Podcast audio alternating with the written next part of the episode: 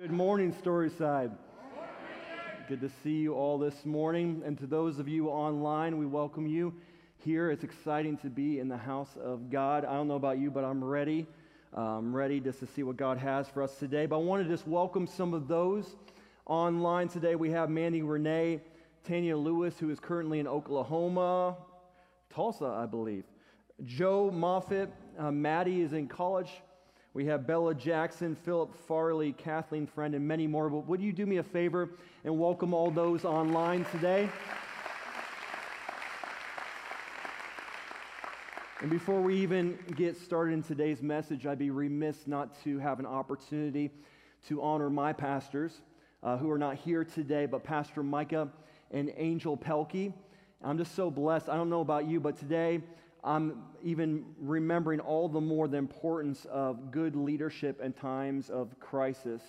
That even in times where our nation's going through things, true leadership steps up. When, when people are in crisis, true leadership steps up. And I'm just thankful for our leaders, both Pastor Micah and Angel. They have planted, they have sown, and I believe we're going to see the harvest. So thank you so much just for this opportunity to speak today. And I'm excited to speak to you all as we continue our series in the chapter of Luke. But before we do, I want to just pray over our nation. Um, if you've been watching the news lately, you've seen what's happening in Afghanistan, uh, what's been happening in Haiti. There's a lot of things to pray about. The Word of God says that we are to lift up prayers to Him, that if we were to turn and we are to lift our eyes to Him, that He will heal our land. I really believe that. I believe that the prayers of the righteous, the word says, availeth much. So we're going to lift our prayers to Jesus today. Can we bow our heads? Jesus, I thank you for this moment, this time that we get to spend together. But Father, we lift up in the name of Jesus, we lift up the nation of Afghanistan to you right now. The turmoil and the crisis that is happening all these different things. God, we lift up our brothers and sisters in Christ, the local church that is experiencing persecution, and the people of Afghanistan who are in turmoil. God, be with them, bless them, strengthen them, protect them. We ask for your protective hand and a hedge of protection around families and kids. Father, we'd ask you would be with Haiti as they've experienced an earthquake. Father, be with them, strengthen them, uphold them, as your word says, with your righteous hand. Help them in these times of trouble. Give them peace that passes all understanding. Be with them, Lord Jesus. And then we lift up our world. We lift up even the United States of America. We are a nation that there's much division and strife and anxiety and fear. But Lord, I thank you that you're above all of that. And I thank you that today we can lean on you. And Father, we ask in the name of Jesus, the name that is above every name, you reign supreme. None of these things catch you off guard. But Father, you are in the midst. So, Father, we ask that you will do what only you can do. Help us to do our part. We pray, God, we seek, and we ask that you would do what only you can do. And all God's people said, Amen. Amen. We're going to get into the chapter of Luke. I'm going to jump right in. And we see in this chapter, Luke chapter 6, verse 20, that Jesus is addressing the disciples specifically. So, this is the Sermon on the Mount. And Jesus turns towards the disciples and he starts to speak to them in what we would call the Beatitudes. So, a lot of us, even as kids, you would know the Beatitudes. Your parents may have recited the Beatitudes to you. But Jesus, says, he lifted up his eyes on his disciples and said this Blessed are you who are poor, for yours is the kingdom of God. Blessed are you who are hungry now, for you shall be satisfied. Blessed are you who weep now, for you shall laugh. Blessed are you when people hate you, when they exclude you and revile you and spurn your name as evil on account of the Son of Man. Verse 23 Rejoice in that day and leap for joy, for behold, your reward is great in heaven, for so their fathers did to the prophets. Before we even go any further, one takeaway I want us to understand is notice the tense in the, the terming that Jesus used, the terminology. Uh, Jesus didn't say, Blessed are those who have been poor. He didn't say, Blessed are those who have been hungry. He didn't say, Blessed are those who have wept. Blessed are those who have been hated. He said, Blessed are you, present tense. Why would Jesus say that? Why would he say that, that you are blessed in the middle of crisis? That's what I want to talk to us about today. I've titled it Blessedness in Crisis. I think if we're honest with ourselves, we are in a time in our world where we are experiencing crisis like never before. We, we see crisis all around us. We see crisis in our nation. We see crisis in leadership. We see crisis happening in schools. We see crisis happening overseas. There is crisis all around us. But I want to encourage us today that even in the midst of this, that crisis has a purpose. Crisis has a purpose. If we're to study the Beatitudes, to break down the Beatitudes, in Latin it, says this it's the Beatitudo, which means blessedness. Which means Jesus is trying to tell the disciples that even in the midst of all of your crisis, I'm still blessing you. Even in the midst of all your trials, I'm still faithful. Even in the midst of the darkest circumstances of your life, I'm still good. He's reminding them that I still bless in crisis. You know, I believe crisis reveals our inner strength, but also crisis reveals our inner weakness. Crisis will reveal what is best in you, but it will also reveal what is worst in you. You know, when I was thinking about crisis the other day, uh, my wife and I, we have a, a funny way of knowing when I'm going through a tough day. One of the indicators my wife looks for is if there is a honey bun wrapper in my car. You guys know what I'm talking about. You guys are laughing and you guys do the same thing. A honey bun wrapper in my car and it's at the bottom of my seat and it's a glazed honey bun wrapper. That means Josiah is in crisis. I'm in crisis. So she'll come very gently. She'll be like, So, how was your day? And she's got the wrapper in her hand. I'm like, you know exactly how my day was. I had a glazed honey bun. It was horrible. Now, if it's a glazed honey bun and a frosted honey bun, might as well be Armageddon. It's over. It's over. At that point, I'm like, I'm going to my room and I'm just going to sulk for a bit. But when it comes to crisis, we all go through crisis, moments of crisis, that there would be people in this room today that you could walk in here and you're going through your own personal crisis. Times of trouble, times where, where you are going through the storms of life. Christine Kane says this, this is so profound. She says, Adversity introduces you to yourself. That you start to really know what you're made of when adversity comes your way. Hopefully, not made of honey buns. But you start to really know who you are. And the word crisis actually comes from a Greek word called krisis or krino, which means this it means to decide or a turning point. I actually love that because here's the thing sometimes when we're, we are in crisis, we feel like we don't have a decision. But Jesus is actually saying you have a decision that even in the midst of what you're going through, Storyside, understand me today. Even in the midst of what you're going through, Jesus is telling them you are blessed. And you have a choice whether or not you believe you're blessed or not. You have an opportunity here to understand how blessed you really are. But if we're to talk about the crisis or the krino to decide or a turning point, every crisis in our lives will force a decision or a turning point.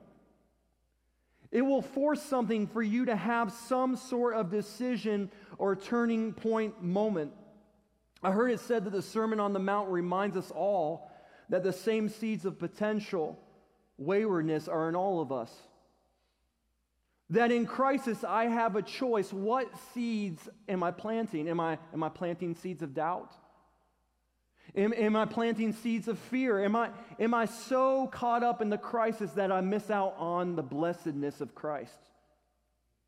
who Christ is in the middle of crisis. I asked a question the other day on Facebook. Asked this question of people. I just asked, what does crisis reveal? When you think of crisis, what does it reveal to you about somebody? Or in the midst of crisis, and here was some of the responses people wrote back. Crisis reveals fear. Crisis reveals blame. Crisis reveals faith. Crisis reveals trust. Who do you trust in? What do you trust in? Crisis reveals your strength, it reveals your weakness, it reveals your commitment to things. Are you really committed? Crisis reveals your priorities, it reveals truth, it reveals hope. Crisis reveals mercy, it reveals resilience. Crisis demands a response. Crisis will reveal somebody's potential. Crisis will show somebody's dependency. It's very interesting when we talk about crisis that oftentimes, if I'm to speak really bluntly today, oftentimes we think blessing lies on the other side of crisis. That we say to Jesus, once I get through this storm, then I'm blessed. Once you pull me out of this pit, then I'm blessed. Once you do all that stuff, and once I'm out of this valley moment of life, then I am blessed. But I want to encourage you that the blessing lies in the crisis that Jesus is still the same yesterday, today, and forever. That just because you're going through a difficult time does not mean that He's not good, does not mean that He's not faithful, does not mean that He is not who He says He is does not mean that his promises aren't true. Some of us need to get a hold of this today because we're waiting for God to bless us on the other side of crisis.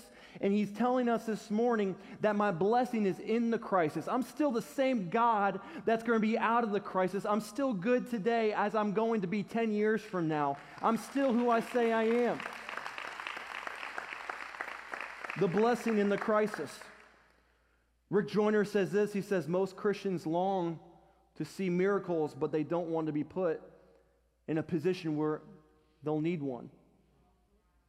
We want to see God move, but we want to see God move on our behalf and remove us from the situation. You guys thought you were. You, you, you're like, man, this is a little rough. I want to encourage you today that just because you're not removed from the situation does not mean that God is not willing to bless you where you're at. We look at sometimes, again, in the midst of crisis, and we get our blinders on, we hunker down. And what if God's Storyside is trying to reveal to us something new and fresh and saying, listen, if you would only open your eyes and see how good I am in the midst of crisis and that I'm working. Sometimes we can get so caught up in what's going on around us in our Facebook feeds. Come on, somebody.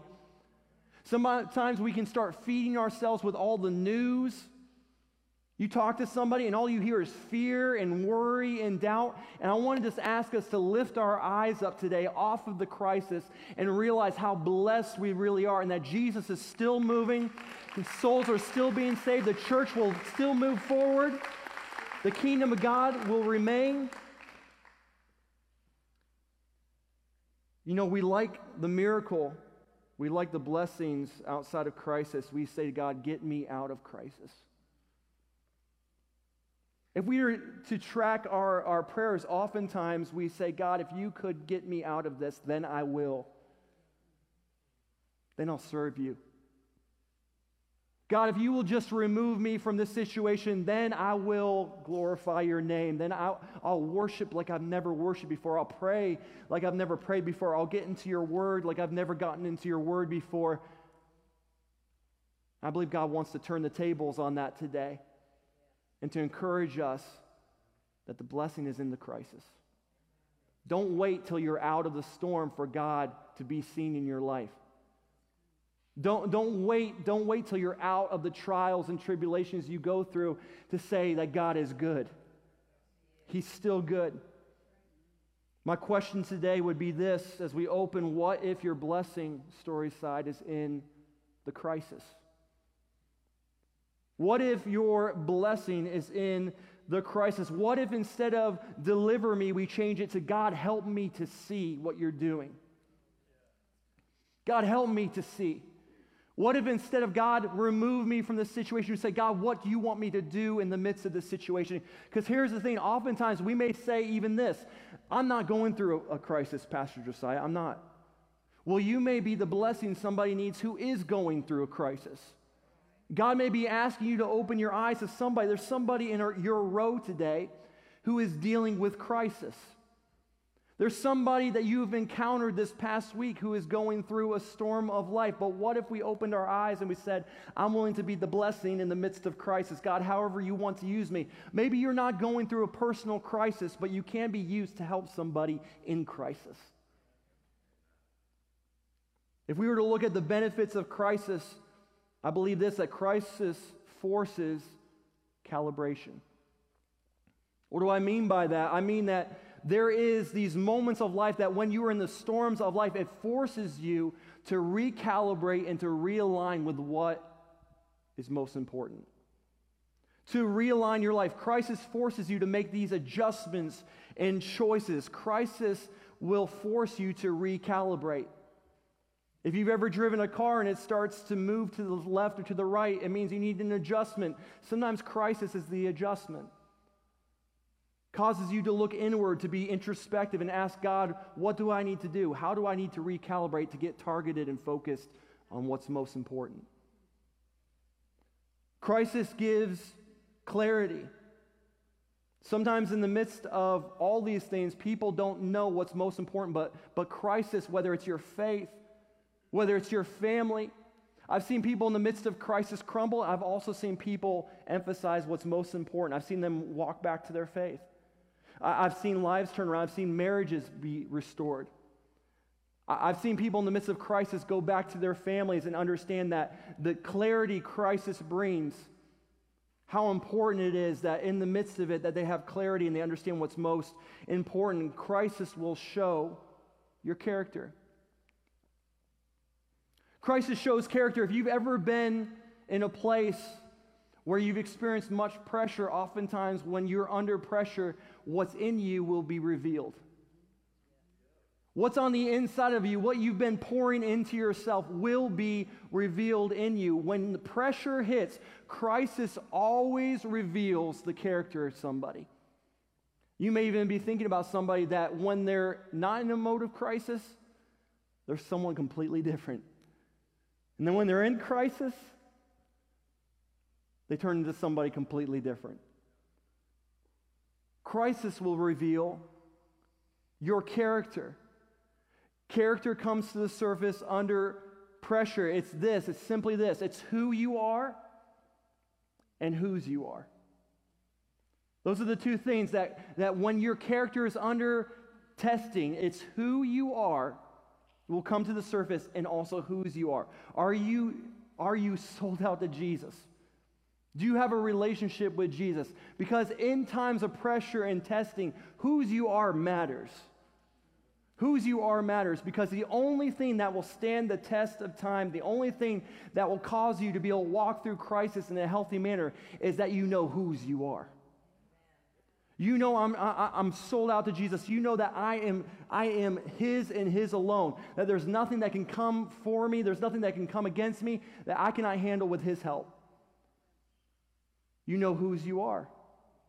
Crisis reveals character.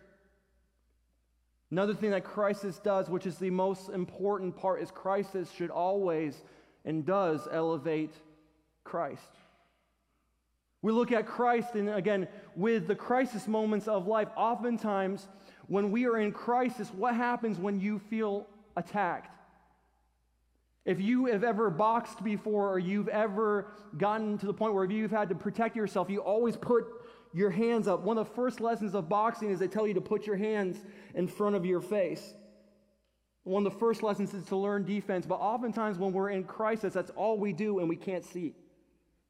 We can't see. But God's word says this says, I lift my eyes up. Where does my help come from? My help comes from the Lord, creator of heaven and earth. See, there's something about getting your eyes off of the crisis. I know it's tough, Storyside. I know it's difficult, but getting your eyes off. Some of you guys are digesting so much fear and worry and anxiety. Get your eyes off of the crisis and get your eyes on Jesus. Because here, at the end of the day, He has the final say. He has the final say. Get your eyes on Jesus. His word says he is the author and the perfecter, the finisher of our faith. One of the things, just even in studying with this message this past week, and even in my own heart, I was convicted that sometimes I have thought that, listen, God, if you bless me, it's got to be outside of this dilemma. If you bless me, it's got to be outside of this crisis. And in thinking about this, I wrote down this phrase that God's blessing does not exempt you from hardship, it gives you strength to withstand it. God's blessing, I'm going to say it one more time, does not exempt you from hardship. It gives you, it gives you the strength, the strength you need to withstand it. To withstand it. The breakthrough blessing is in the crisis, not out of the crisis. And here's another thing, too the good news is still good news. Whether it's in the crisis or outside of the crisis, God is still good. He's still faithful. He's still who He says He is. And the blessing still happens in the midst of the storms of life. I would ask you today, if, even if you're not going through a crisis yourself, would you ask yourself, how can I be a blessing to somebody else who is?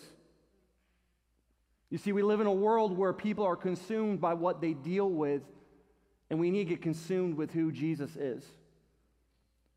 We get so caught up with everything that's going on around us, and we actually miss out what God is doing within us and wanting to do through us. But if he breaks down the scripture as we get ready to come to a close today, I want to just go through the Beatitudes briefly with you today. It says this it says, Blessed are the poor, for yours is the kingdom. What did Jesus mean by this? One of the things I believe he meant was oftentimes what we view as value is not what he views as value. That his kingdom mindset turns our value system upside down. That he says this when you're close to Jesus, your value system shifts. What you value most shifts. And here's the thing at the end of the day, if I'm bankrupt financially, I want to be rich in Christ. That's what he's talking about. Don't worry about the, the, monetary things. Those are fine. It's good. If God's blessed you with wealth, use that wealth to bless the kingdom of God. But here's the thing He's saying that's not the most important thing. At the end of the day, if you're not rich in Christ, all that thing, all those things don't matter. None of it matters. If you're not rich in Christ, if you don't have a relationship with Jesus, if you're not sold out to Him, if you're more sold out to your possessions than you are to Him, Houston, we have a problem. If you're in a place where you say, I'm blessed only when I'm rich, Houston, we have a problem. What if we're blessed right now because we have Jesus Christ living on the inside of us? What if we just say today, I'm blessed? I'm blessed. Your check account may not be as big as someone else's checking account. I'm blessed. You may not be the next Bill Gates. I'm blessed. That's okay. I'm blessed because I have Jesus Christ. I'm spiritually rich. The richest in Christ is so important and not being spiritually bankrupt. You see, we have so many people that are trying to live their life out of an account that is spiritually bankrupt. Spiritually bankrupt. People that are trying to live a victorious and successful life, and there's nothing spiritual in their bank account. They're not getting into God's word. They're not experiencing times of prayer. They're not experiencing the presence of God. They're not emphasizing Jesus as a center and vocal point, focal point of their life. You can be rich in wealth and bankrupt in your faith. You can be rich in all these things and not have anything. And Jesus is making this contrast that you cannot insulate yourself with only these things a good house, a good car, a great dog. Come on, the American dream. But you need your faith because that is the only thing that will sustain you. When the storms of life, hear me, Storyside, when crisis hits, that's what you need. Everything else is going to fade away, but at the end of the day, when crisis comes, you want to be spiritually rich in your faith. I want my account to be full. I wanted to say, like, I, like God more, like my cup runneth over. Keep pouring blessings on my life. It doesn't have to be monetary things, but God, keep pouring into my life. Why are you blessed? It says this because yours is the kingdom of God. In other words, you have all the wealth you will ever need. So Somebody say, I'm blessed. One more time, I'm blessed. You have everything you will ever need. He goes on to say, Blessed are the hungry, for you shall be satisfied. Have you ever gone without food and you go to your fridge and you're so hungry, or you just got back from the gym and you open that fridge and you're just like, oh, I cannot wait, and there's nothing on the shelf. and then you close the door, you open it up again, like magically, like something's going to appear there, and then, you know, I'll walk away. I'll give it five minutes. I'll give it five minutes. And then you go back again, you open the door again, and still an empty fridge. Jesus isn't talking about in this scripture, he's not talking about physical food, he's talking about spiritual food. But how does this apply to our lives? We have to be so careful that what we go to for our source of spiritual food is good. Some of you guys say, like Pastor Josiah, I just feel so empty and I'm so hungry all the time. I just feel like nothing matters. And here's the thing you're going to the wrong sources. You're getting around the wrong friends. You're getting in the wrong relationships. You're just feeding yourself on Facebook posts. You're going on the Twitter tweets and you're doing all that stuff and you're wondering why you're spiritually bankrupt and wondering why you're not full. Because you're eating, eating the wrong things. You're, you're, you're eating on the wrong things. You know, you open that fridge, and I'll always yell when I open the fridge, I'm like, babe, we have any food? And she could yell back, get your own food, you know? Some of us have to pick ourselves up and say, I'm going to Chipotle and I'm getting a burrito in Jesus' name. You have to start doing the right things. Come on, hear me, story side. You have to start doing the right things to say, God, I'm going to feed myself. I'm going to just give you just a little tidbit. It is not your pastor's job to feed you every day. It's not. It is not your leader's job to say, hey, listen, by the way, if, if I'm going to take you through a reading plan, and once you do this, okay, you do this, and then let me know. Once you cross that off, then let's go to the next thing. Your job is to be spiritually hungry and to develop an appetite in your life to say, you know what, I can't live without this. Like, I'm so hungry and I'm so desperate for the Word of God. And if I don't get some of this in me, I'm, I'm starving. What are you feeding yourself on? Are you hungry for the presence of God? He's asking this. He's saying, You're going to be satisfied because I have everything you need. You're hungry, but hunger for the right things, hunger for God's word, hunger for God's presence, hunger for times where you can get into prayer.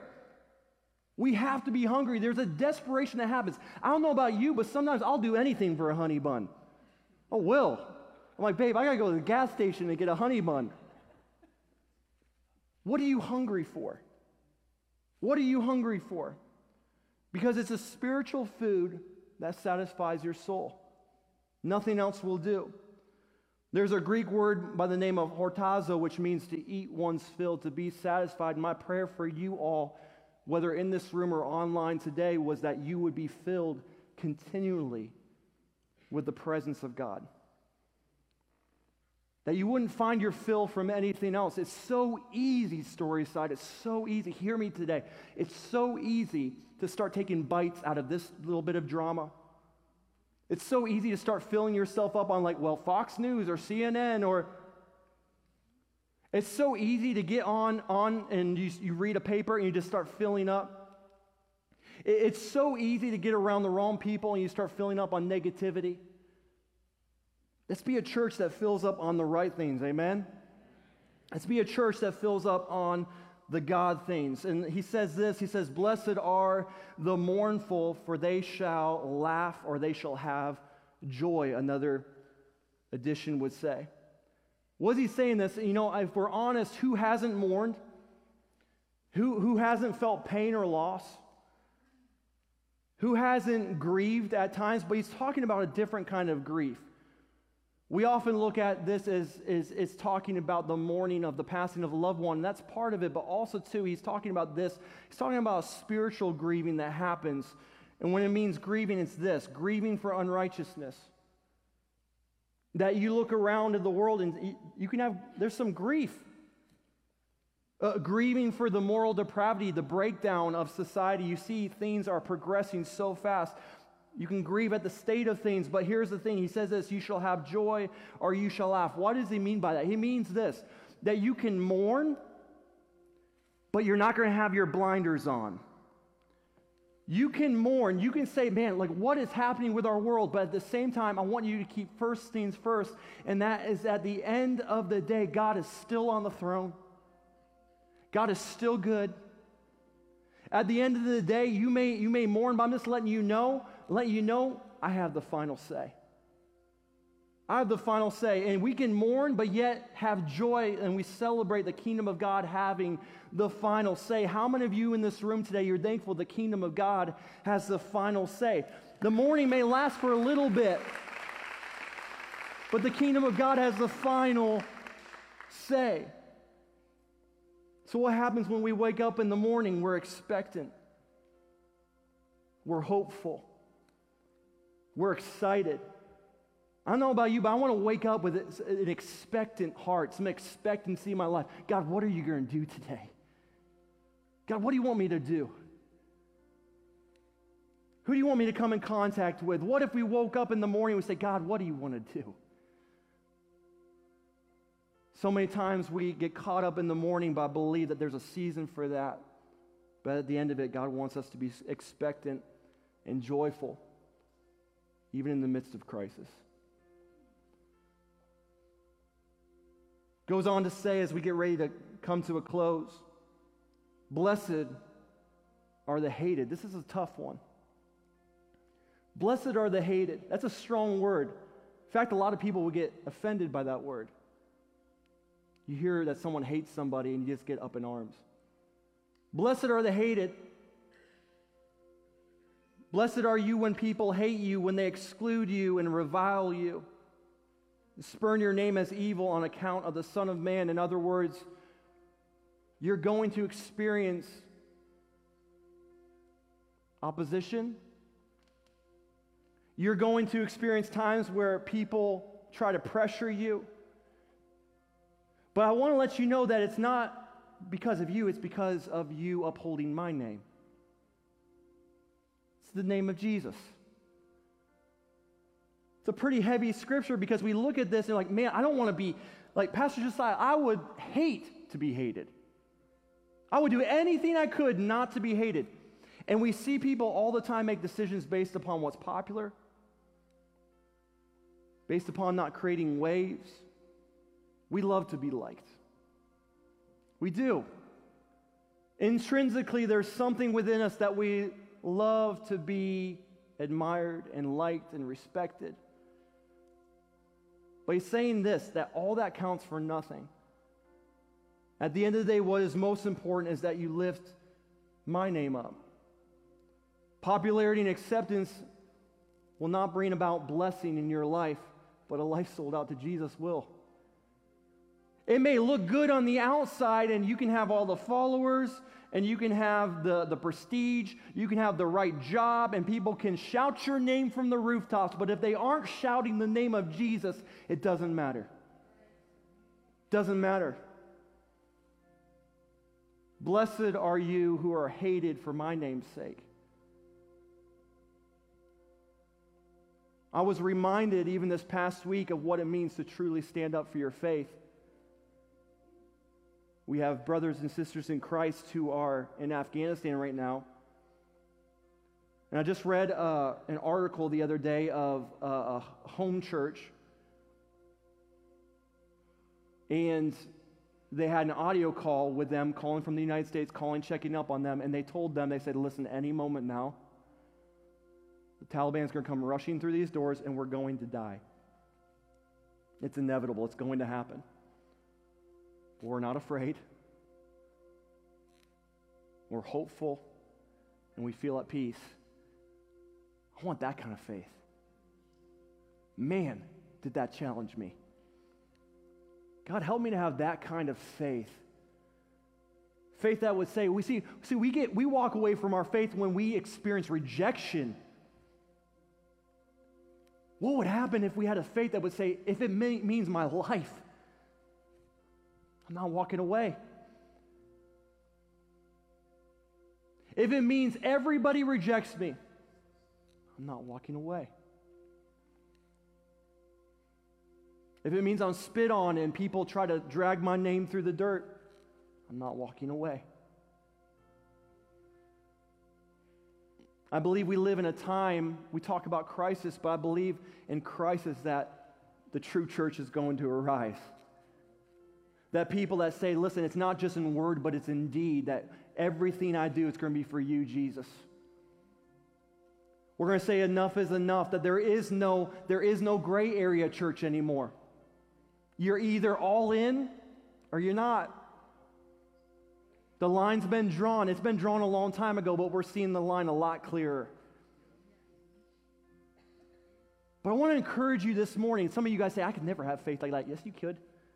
Oh, yeah, you could. And it starts with you having a relationship with Jesus. It starts with the transformation process of having Christ in your life. It starts by saying this I'm loved by Jesus, and that's enough. I actually said that to myself this past week. Josiah, you're loved by Jesus, and that's enough. You don't need anything else. You have all you need. And just to ch- challenge you today, as a church, we have to stand at the risk of being unpopular, at the risk of being hated, at the risk of ha- being rejected. That's the least we can do for what Jesus has done for us. And God, help us to have courage. God, help us to have a faith that would stand the test of time. I don't know about you, but at the end of my life, I want to say, look back and say, I did everything possible to get just even one more person to Christ. I didn't let popularity sway what I said. I didn't let, I didn't let people dictate the terms. I let Jesus guide and direct my life. There's something amazing about that. And that'd be my prayer for you guys today as we get ready to close. Just want to come full circle. Tell you this that God blesses in crisis. Somebody say, I'm blessed. Come on, one more time, I'm blessed. What if we truly believe that this morning? That I'm blessed, that I don't have to be out of crisis to know that I'm blessed within the crisis. God, if you don't have to, you do not have to take me out of the storm to know that you're with me in the storm. God, you don't have to even heal me to know that you're a healer.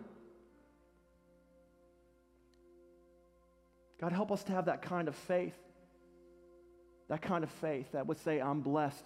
I'm blessed. Job said this. He said, I'm blessed going in I'm blessed going out. A man who experienced every bit of crisis you and I could ever deal with. His family died, all his wealth was taken away, he was inflicted with pain and sores and boils all, all over his body, and he still says, I'm blessed. How do you do that? How do you do that? You get all these things that we would view as a blessing are taken away, and he still says, I'm blessed when I go in, I'm blessed when I go out. I'm blessed when I'm born. I'm blessed when I die. Can we bow our heads together today?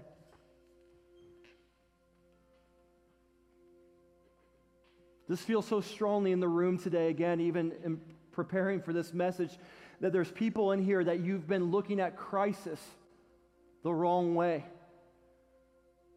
You've actually let your crisis dictate your life. You let the storm control the direction of your life.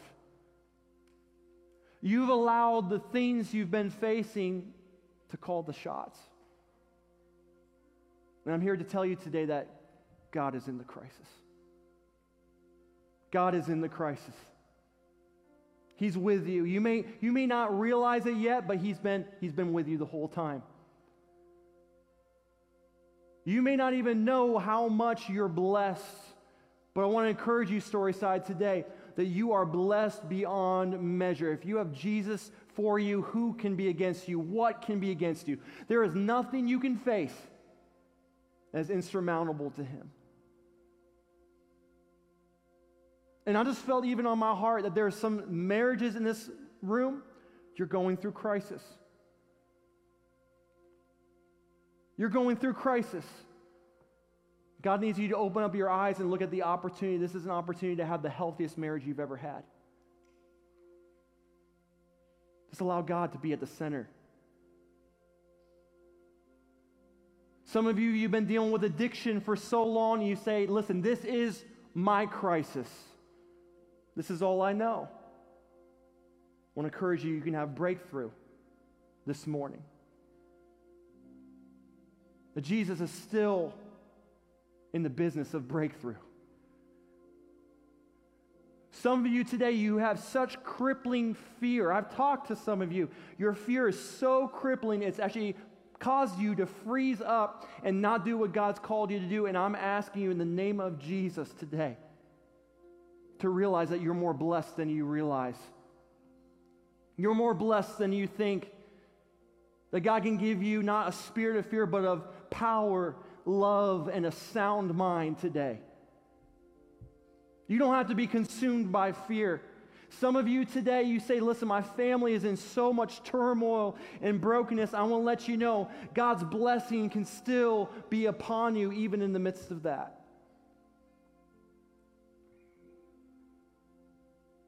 If you say today, just in all honesty, with every head bowed and eyes closed, you say, Pastor Josiah, I'm going through crisis. It may not be personal, maybe something you're dealing with. You just see so many different things. I know people who feel so overwhelmed right now. You say, I'm going through crisis.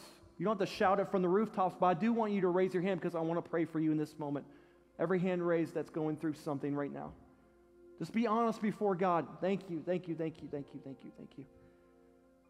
God, you see every hand raised in this place, every person who's dealing with a crisis in their life. And God, I thank you. I thank you that the crisis doesn't dictate the outcome. But somebody in this room, they're going to experience breakthrough today. They're not going to leave this place. They're going to without breakthrough. That breakthrough's coming, Storyside. Breakthrough is coming. You in the back with your hand raised. Breakthrough is coming for your marriage. Breakthrough is coming for your finances. Somebody needs to understand breakthrough is coming. God's blessing is in the crisis. Don't wait to call upon him until you get out of this. Call upon him right now, just in your, even, even in your own words. Call upon his name right now. Call upon the name of Jesus, the name that is above every circumstance. Call upon his name when you feel frustrated and overwhelmed. Call upon his name when you feel debilitated with fear. Call upon his name when you don't know what to do and you don't have answers. Call upon his name. Call upon him. Call upon Jesus. Call upon Jesus.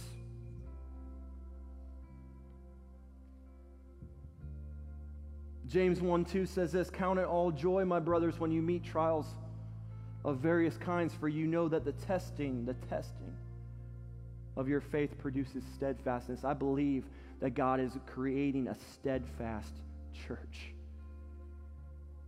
I think there's some people, you came in this morning and you were on shaky ground, and I'm believing today you're going to set your feet upon the rock, the foundation that's Jesus Christ.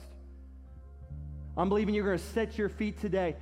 And like that song says, on Christ the solid rock I stand. All other ground, all these things, the storms, the crisis of life, all these things are shifting sand, but on Christ the solid rock I stand. On Christ the solid rock I stand. And finally, in this room, we, we talk about going through storms and we talk about crisis.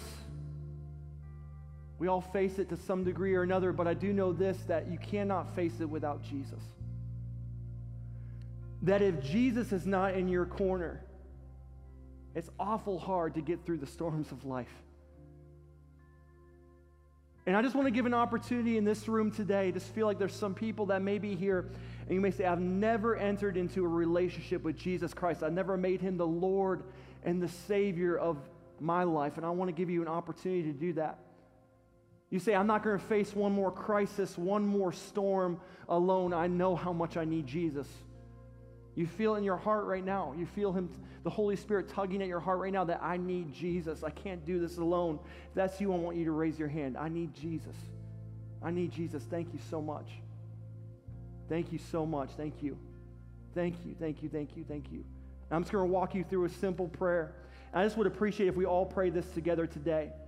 Just repeat after me Dear Jesus, I know I've sinned. I know I need you. I'm desperate for you.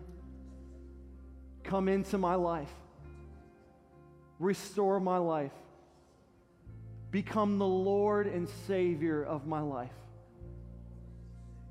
I thank you for what you've done for me on the cross. I thank you for dying for me. I thank you for rising or raised from the dead for me. God, thank you for all you are. And I ask that you come into my heart, lead and direct my life. In Jesus' name, amen. Can we stand to our feet today?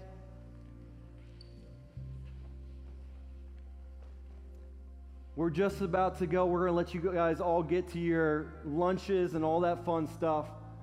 If there was some Cane's chicken around here, I'd be, I'd be eating some